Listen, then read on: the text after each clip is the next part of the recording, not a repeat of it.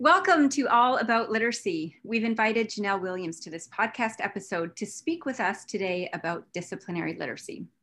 Janelle Williams is a literacy consultant at Oakland Intermediate School District. Janelle joined the Leadership and School Improvement Union at Oakland Schools in 2017, following 18 years of experience in public schools at, listen to this, the elementary, middle, and high school levels. She holds an education specialist in leadership degree and a master's degree in reading and language arts through Oakland University. She serves as the co-chair of the Disciplinary Literacy Task Force for the state of Michigan. So Janelle, welcome to the podcast. so good to have you. For the next 20-ish minutes, uh, give or take, we will take turns asking you some questions. How's that sound? That sounds great. Awesome. All right, let's start with the first one. So tell us a little bit about yourself and what sparked your passion for disciplinary literacy. Sure, absolutely. As was mentioned, I began my education career in 1999. And I started by teaching middle school English language arts and social studies in Bloomfield Hills, Michigan. And uh, after several years, I was transferred to teaching at an elementary school in the same district. And that was a major transition for me for sure. I taught upper elementary all subjects for several years before I accepted an offer to serve as an international baccalaureate middle years coordinator at one of our middle schools.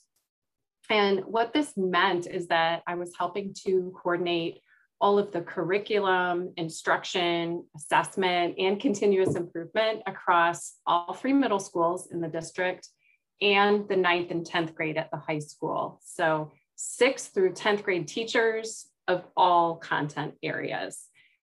And serving in this capacity really provided me with an important lens, the needs and the values that are shared across the disciplines at the secondary level, and not just ELA, but math, science, social studies, physical education, design, world languages, and visual and performing arts. So, a real wide range of teachers.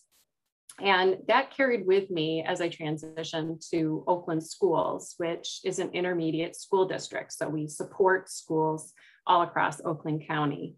And I brought that kind of disciplinary perspective as I joined the statewide disciplinary literacy task force and took up the work around the disciplinary literacy essential practices. Thanks, Janelle. Our students, Erica and I teach students who represent all that wide range of disciplines. And it's something that both energizes us and also keeps us up at night as we think about making sure we have examples and that we have situations within teaching contexts that speak to all of our students, representing everything from music to art to English and math and so on. You are the right person for us to be talking to. Thank you so much for being here. One thing that Erica and I ask our students to read and to become a little bit familiar with is Michigan's Literacy Essentials. And I'm wondering if you wouldn't mind, before we get into talking about disciplinary literacy and how the state of Michigan and how you all on the task force are thinking about it, can you take a step back and just explain to people who maybe are out of state or people who are new to even thinking about initiatives coming out of the state and a Department of Education what should we know in particular? What could should or could beginning teachers know about Michigan's literacy essentials? Sure, this is it's really exciting. As I talk with people around uh, the country, again and again, they say that Michigan is really at the forefront of the conversation around literacy because what we have is a suite of documents that are research based that articulate what needs to be happening from birth through grade 12 in order for us to really systemically improve literacy for all students. And so that really provides us with a unique opportunity to have a conversation across the state and really leverage the resources that we have to move things forward. So it really is uh, a unique, special thing that we have these documents, but the real challenge becomes moving from documents into reality. And we know that involves professional learning. Go Mitten State. I just want to say, proud to know that we are among the literacy leaders as we think about this. And Janelle, love that systematic approach and something we talk about with your students is this isn't something you as an individual teacher can do alone. We hope that your building is embracing a literacy initiative and truly we need collaboration. And I love your comment about leveraging resources. How do we do that? Because that is that brings up about sustainable change and not just one-offs or these um, sort of one effort in time. So thank you for that. Janelle, could you talk about, I'm, one, I'm interested to know what excites you about disciplinary literacy approaches, but I think it would be helpful for listeners to um, understand how you think about disciplinary literacy. So how, if somebody said, well, what do you, what's that? What do you mean by disciplinary literacy? Could you define that first and explain, maybe give a couple of examples and then talk about what excites you about using that approach? Sure. Yeah. For the previous question, I was talking a little bit about the suite of documents in general, but we know that for sixth through 12th grade teachers, we have a very unique document. These essential practices for disciplinary literacy instruction really are, are articulated practices for all sixth through 12th grade teachers. And they go beyond those general conversations about general strategies that we can apply throughout the school day often things we often say like things like talking back to the text right is a content area approach which is absolutely beneficial to students but that's really not what we're targeting with these essential practices for disciplinary literacy instruction. We really think about these practices as the cherry on top of the ice cream sundae in that we need to have all of those foundational literacy pieces moving forward and we also need to thinking we need to be thinking about kind of the unique literacy needs in each discipline and honoring that um, so in the document itself we have a set of 10 practices that are we call the generic practices that could be um, used in uh, you know a variety of content areas and then each of those 10 instructional practices is interpreted through that disciplinary lens. So, an example might be when we think about essential practice two, that calls for teachers to provide diverse texts and abundant reading opportunities. And so, if we look in the math section of the document, it's going to take that general idea and, and say, what do we mean? What is text in a mathematics classroom? And what does abundant reading look like in a secondary math classroom? And in that section of the document, it would have those kind of discipline specific examples of instructional practice. And we know that ELA, math, science, and social studies each have their own sections in the document. And that's not to say that the other content areas aren't valued. In fact, we often say that our, our PE, our design, our visual and performing arts teachers are some of the best people to be engaging in this conversation on disciplinary literacy because they're the ones that are having their students do the discipline on a daily basis. So we offer the opportunity that they could take those 10 generic practices and then interpret them through their own disciplinary lens. And so I guess when to your question of what really excites me, I think that it really provides us with an opportunity to both have a common school-wide conversation, right? If we're talking about leveraging literacy, it needs to be across the school day. So we have that opportunity while at the same time, we're really honoring the uniqueness of each discipline. We're really saying there's a reason that you became a mathematics teacher at the secondary level. You have passion for this area, you have expertise in this area, and we're not telling you to set that aside. So that common conversation and discipline specific at the same time is just really exciting. And we also know that as people are moving through teacher preparation programs, the standards from one discipline to the other are very different. And so what happens is we have people graduating and they're each graduating with maybe some different ideas of what good teaching looks like, which makes it even harder to have a common conversation as a school. And then we know that once we get into middle and high schools, often the work and the conversations are very siloed. You have your departments in many cases, a math department with a math head and things like that. And so it really becomes more difficult to have those common conversations that can move things forward. Using the document as a tool to support those conversations, both within departments and disciplines and across the school day, is, is really exciting from a school improvement, continuous improvement standpoint, but also knowing that new teachers don't just have to go to the, their department to talk about good teaching, that they can have a wide variety of colleagues that they can reach out to and have a conversation because now we have similar vocabulary and similar ways of, of thinking about it. I think my favorite part of that literacy essentials for disciplinary literacy document, that tool that you describe, is that there are these unique sections for the four different areas.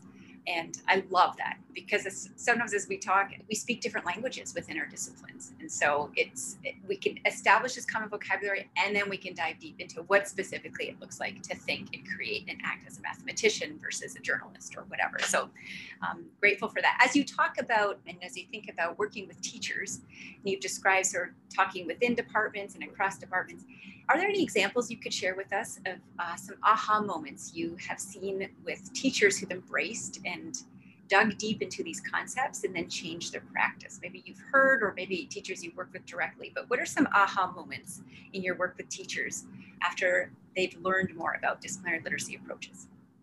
Sure. Yeah, a lot to choose from. And what's really interesting is these conversations aren't just taking place with teachers, they're also taking place with consultants, experts that are supporting teachers in areas. So I think that the exciting thing is that we're all learning and growing together, and we're all having those aha moments side by side. Which, you know, is exciting and maybe different from how we've approached things in the past. So I'd say um, probably one of the top contenders for aha moments is when we spend some time defining what we mean by literacy and what we mean by text. Those are two biggies. And often what comes out is that people often think of the term literacy as meaning only reading and writing. That's the automatic response that we often get. And in reality, we know there are many kinds of literacy. We have media literacy, racial literacy, critical literacy, right? All different ways of thinking about this one term. And so we unpack that in our professional learning and maybe disrupt some of our initial assumptions about that term literacy. And instead, we try and broaden it and we try and make it a plural. It's literacies and in our specific context, in a secondary school context, we're really thinking about what are the ways of knowing, thinking, reading, writing, and communicating within different courses that students will experience, and then also beyond. And so that's really a, a powerful conversation to have to broaden how people think about the term literacy. And then we get to thinking about the word text uh, because you really can't approach these essential practices without addressing that term. When we ask people what their initial assumptions are about that word text, the knee jerk reaction is usually something about written words on a page.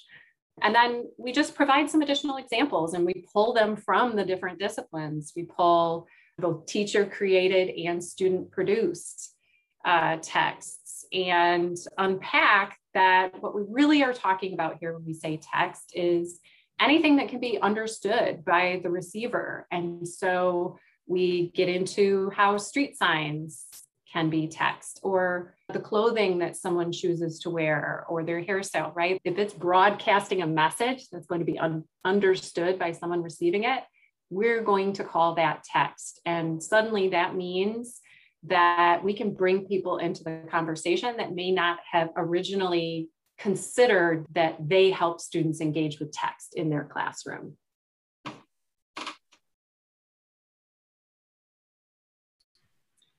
So in following up, I was just thinking about that for a minute and I'm trying to frantically write some notes because I, and the thing that our listeners can't see is that Janelle, as you're talking, both Deb and I are often nodding our heads. I'm giving you thumbs up because a lot of what you're sharing is, is actively resonating with the work that we already do, not only as scholars and researchers, but also as we do with teacher as teacher educators with our pre-service teachers. And so we do want them to understand that text is more than just a book on a shelf or an email and that like you said, there's multiple literacies. And Deb and I often talk with our students about the idea that it's not only the practices are reading and writing and listening and speaking and viewing and visually representing and performing, but then you're right, there are approaches, right? So a critical literacy approach, uh, thinking about things like critical race theory, uh, thinking about ways of approaching a text helps us inform or think about the messages we're receiving or the ones we're giving, as you said too, which I think is really helpful. So, uh, in contrast to that, though, I imagine, given the professional development that you lead and the work that you have uh, the opportunity to do with teachers, that there are times probably where teachers often might come to you and say, yes, but, or there's this barrier. So could you talk about some of the barriers that teachers have expressed to you when they when you're telling them about disciplinary literacy helping them understand the difference between content area literacy strategies versus disciplinary literacy approaches. What are some of the barriers that teachers encounter or frustrations they experience? And then how do you help them move beyond those? Yeah, for sure. Um, you can't go through any sort of, of change without there being a little bit of friction or struggle. And so I think that if we um, weren't experiencing any of that in our professional learning, then that would probably signal that we weren't going in the right direction. So we always anticipate some of those barriers. I will say that most of the barriers that we hear from teachers are systemic ones, as opposed to being limitations on the teachers themselves. Examples would be teachers identify that they need to have more time, regular time, protected time with their colleagues to make sense of not only the essential practices document, but also all of the rich research and resources around disciplinary literacy. They need dedicated time for professional learning that they can identify and name based on the needs of their department or their discipline. They need support around how to actually engage with collaborative inquiry cycles with their peers, because you can't make the shift from a department to a professional learning community without some intentional support. Just changing the name doesn't mean that teachers feel that they've been adequately supported in how to do that. And then they just need a sustained focus. They need to not have this popcorn approach that we've had, where one year we focus on one thing, another year we work focus on the next thing. So all those things really point to the system and leadership. And for that reason, we, with our statewide approach, are really trying to build the capacity of leaders to understand what needs to happen with the system in order to protect what teachers need, which is that time and support to really make this work happen. So that's one one big barrier is just the system, which I think is true no matter what sort of change you're talking about. And then another thing that teachers identify is that they need curricular resources to support the shift. And when I say curricular resources, I'm not necessarily talking about lockstep pacing guides because when you read the essential practices, you can very quickly see how uh, a lockstep curriculum would not really work with this approach. But but they do need resources. They need to have quality resources that will support moving toward problem and inquiry based approaches. And so that means access to a wide variety of different kinds of texts. It means not having an outdated social studies textbook that, you know, was last updated in, in 1983. It means having those things at their fingertips that can serve as a, a jumping off point and so that the disciplinary literacy practices are being brought into it teachers don't have time or energy to write full curriculum. We know that. We know that there are quality curricula out there that really support this move toward problem and inquiry based approaches. And and that's a piece that we would really advocate that systems think about and and plan for with teachers as they're thinking about taking up this work Thanks, Janelle, for that. For teachers, we're thinking of our own pre-service teachers, but teachers in general who maybe want to learn more about disciplinary literacy or want to just invest in their own learning. I understand your comments are so good and true about systemic approaches and support, right, for those. But if there are individual teachers who want to learn more, what are your favorite go to resources that you recommend? Text broadly defined. Yeah, so we have a lot of things. There's just so much out there. So, our disciplinary literacy task force has really been hard at work the past year and a half or so. And we've curated what we call resource hubs. And we have a professional learning one that is more for people that are leading the learning. And then we've created a resource hub for ELA, math, science, and social studies. And essentially, they are a set of curated resources for each of the 10 practices that have been vetted by uh, the content experts in our task force. And the great news around this is when teachers look in these resource hubs, they're going to see some familiar resources and feel affirmed that some of the work that they've already been starting and engaging in is, is moving them exactly in the right direction. And then on our, our website, so the resource hubs are on our website. We also have a nice introductory webinar that's really great for people that are just starting to think about this. We have a one pager, which is wonderful for communicating with central office and leaders. We do have a newly adopted school-wide essentials document, which speaks to those systems pieces that need to be addressed in order to really support teachers. And then we always include all our upcoming professional learning opportunities. And so if you go to any of those things or go to the Professional Learning Resource Hub, you'll also uh, be able to see some articles that we recommend. We do book reviews, we have some protocols and slide decks, examples of presentations that we've done throughout the state. So lots of great things there. You could spend a lot of time on our website.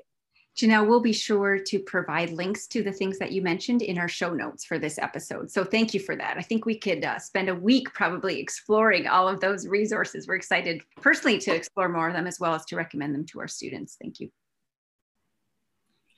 So in terms of thinking about, where you work a lot with current practicing teachers, which is one of the things that you're talking about in terms of the um, professional development that you lead and the, just the role that you play. That's largely who you're interacting with, my guess is. That being said, Deb and I work with both in service, but we happen to work with a lot of pre service teachers. So, for those pre service teachers listening to this episode, what advice do you have for them? Yeah, it's been a few years since I've been a beginning teacher, but it's still very vivid in my mind. Um, walking into that middle school hallway and being quite sure that the students were going to eat me alive. So I can go back there very easily. I think I'll just say that as beginning teachers, it, it, really is easy to doubt yourself at times, especially if you're surrounded by uh, people that have been in the quote unquote business for a long time and, and feel very confident in their opinions. But I would say if you keep in mind that the most important thing you can do as an educator is to develop strong relationships with every single one of your students. And I know we we see that and we hear that, but it really is true. And if you do that, I can promise that you won't go wrong. If you're doing things like listening to your students, asking them questions, asking them what they think, turning over some of the ownership of learning to them, you, you won't go wrong. I honestly, I've never met a student who did not want learning to be meaningful and who did not want to feel like they had a good relationship with their teacher. And just personally, I just want to say, you know, thank you so much for choosing to go into this profession. It is, I think, a wonderful, exciting journey. And we really are lucky to have you, all the insights that you bring, your energy, your passion. So thank you for choosing to go into education. I feel like we need a big round of applause or something like that. That was like a good pep talk. Thank you. Thank you for ending it, particularly in that enthusiastic and um, hospitable way. I love that approach to thinking about welcoming in new people into um, our profession the crazy profession that it is. As we bring our episode to a close, Janelle, our tradition at the end is to ask our guests a fun question. And this question fits really well with disciplinary literacy, in that something that Eric and I have emphasized and continue to emphasize a lot with our students is the importance of acknowledging, affirming, and drawing on students out of school literacy practices. And I love what you said earlier about connecting with your students and listening to them. And I think when we do that, we often are amazed at the rich literacy lives they live outside of our classes. And as we think about being insiders and more experts of particular communities of practice, sometimes it's our discipline, sometimes it's other realms. Our question for you is What is an out of school literacy community or practice that you um, are an insider to? One that you enjoy, maybe a surprising one, maybe a fun one or an obvious one, but what's a hobby, sport, cultural, religious, ethnic group, something that you are part of that you are very literate in or learning to become literate in and are enjoying? What a great question. I was a little nervous when you let me know there was going to be a surprise one, but this is great. I'll take it. I would say that I am continuing to develop my literacy in the practice of yoga. It's something that I started uh, about 20 years ago. And it was something that I started in response to some of the pressures of being a beginning teacher and knowing that I needed to do something to sustain myself and there's a whole just rich variety of vocabulary and ways of knowing that are, are valued in that community. And it's such a welcoming community that i never saw myself as an athletic person. I certainly have never been on a, an athletic team or felt like i had the, the, the traits that would ever cause me to be you know picked first for a team and so to feel that there's this community that is very athletic in their own way, but also very welcoming and, non competitive just hit me the right way. And it's something I, I really value and love sharing with other people as well. Janelle, that was an awesome answer. And I love your, how your comments speak directly to identity and as we think about, and this is a passion of mine, I know Erica's as well for disciplinary literacy, is we want all of our students to feel like they could be members of our different disciplines. And sometimes they don't for the very reasons you described. We bring these past histories and past identity experiences with us. And sometimes we think we could never be part of that. And yet, the whole drive behind disciplinary literacy is to say, come on in and let us support you as you learn the ways of being and knowing and thinking that are part of this. So, that was fantastic answer. Thanks, Janelle. So that concludes this episode. Janelle, we want to thank you for joining us today. And for those of you listening in, thank you for joining us as well. Be, for, be sure to follow All About Literacy on your favorite podcast app so you don't miss any upcoming episodes. We are Deb Van Duinen and Erica Hamilton, and we wish you beautiful adventures ahead as we all keep learning about literacy.